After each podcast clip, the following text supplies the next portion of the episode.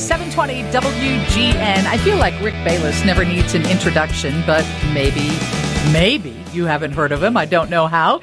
I remember first seeing him on P B S and love his recipes, his restaurants. He's identified as a celebrity chef, but he's a big restaurateur here in Chicago. And you're in Mexico City right now, Bayless?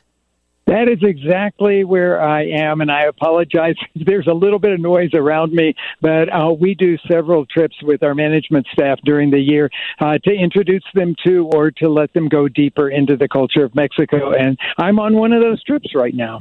Oh, that's awesome. We have one of our guys on the show who's headed to Italy with a group of listeners tomorrow. We all, we all, you mm-hmm. know, like to experience that. So let's talk about the change in the way we tip um, and sub-minimum wages and, and why this is working for you. Because I think a lot of us are just, I know for me, just tell me what the bill is and I'll pay it. Okay. You know? Yeah, yeah. Well, I, I think that that actually is, does make it way easier on the, the diner, but we have all grown up in a culture of tipping, and we're one of the few places in the whole world that does that.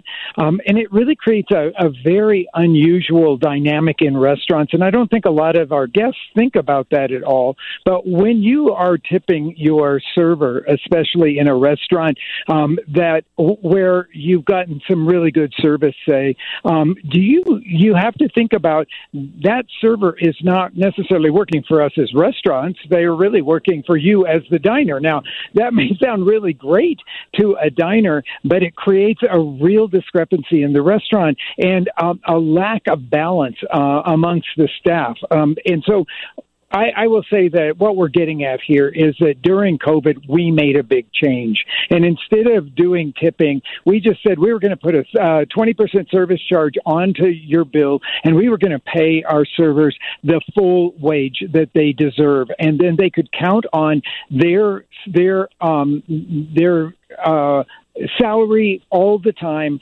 where if you just really think about it, during, especially in Chicago, during the winter, they make so much less. In the summer, they make more, um, but it's not a wage that you could really count on. And I will say it keeps people away from our business.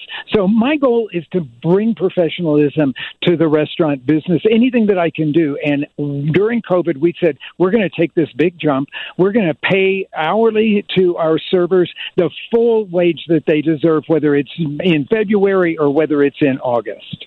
You know, I love that, because when I was waiting tables, I remember I read an article and they said, well, if you put a flower in your hair and you smile a lot and you write a little cutesy note on the receipt, maybe your tip will go up. Now, I wasn't at an establishment like yours, but I also saw people who didn't like the skin color of their server, or they didn't like their gender identity. And so the tip goes down, not based on yeah. their work, but based on what they look like. Exactly, and that takes away from the professionalism, because you could have a server that perhaps you don't like something about them, but they're doing an exceptionally good job, and then it might be reflected in the tip if there's something about that person that you don't like, and that's really not fair. They're doing a really good job, and I say let's just bring an, a really sufficient living wage to our service staff and get away from all the tipping stuff. So you've done it, and I understand that at your restaurants, wages start about twenty-four bucks an hour for servers, dishwashers at nineteen dollars an hour. If people want to tip above that twenty percent that is on the bill, of course, they can do that. Is that then split among everybody who's working the floor, or is that the individual server's tip to take home?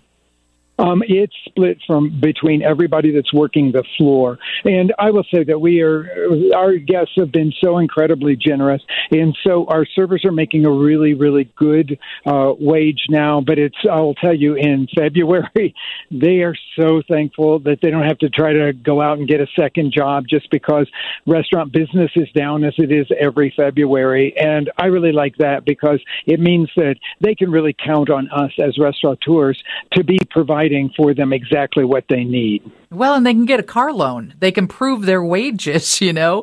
That's Just a, so or, or true. Rent, you know. Yes. People are like, well, how can you prove you make that in tips? So, Rick, it's working for you at your four restaurants in Chicago. This is Rick Bayless, by the way, who's joining us on W G N. Um, do you think the movement is afloat? I know there's been legislative efforts to change the sub-minimum wage. What do you think is going to happen in the future? Well, I, I wanted to get rid of the sub-minimum wage because I think probably a lot of our, our our listeners don't even know that right now in the city of Chicago, that's a little over nine dollars an hour if you're a tipped employee. Um, and in the the state, in I mean, in the Well, let me see. It's in the state of Illinois. It can drop all the way down to two dollars and seventy-one cents if you're a tipped employee. Well, that's not a livable wage. And, of course, then people are trying to figure out ways to get bigger tips and so forth and so on. So I I, I think it's not just the sub-minimum wage. I think it's the approach to tipping.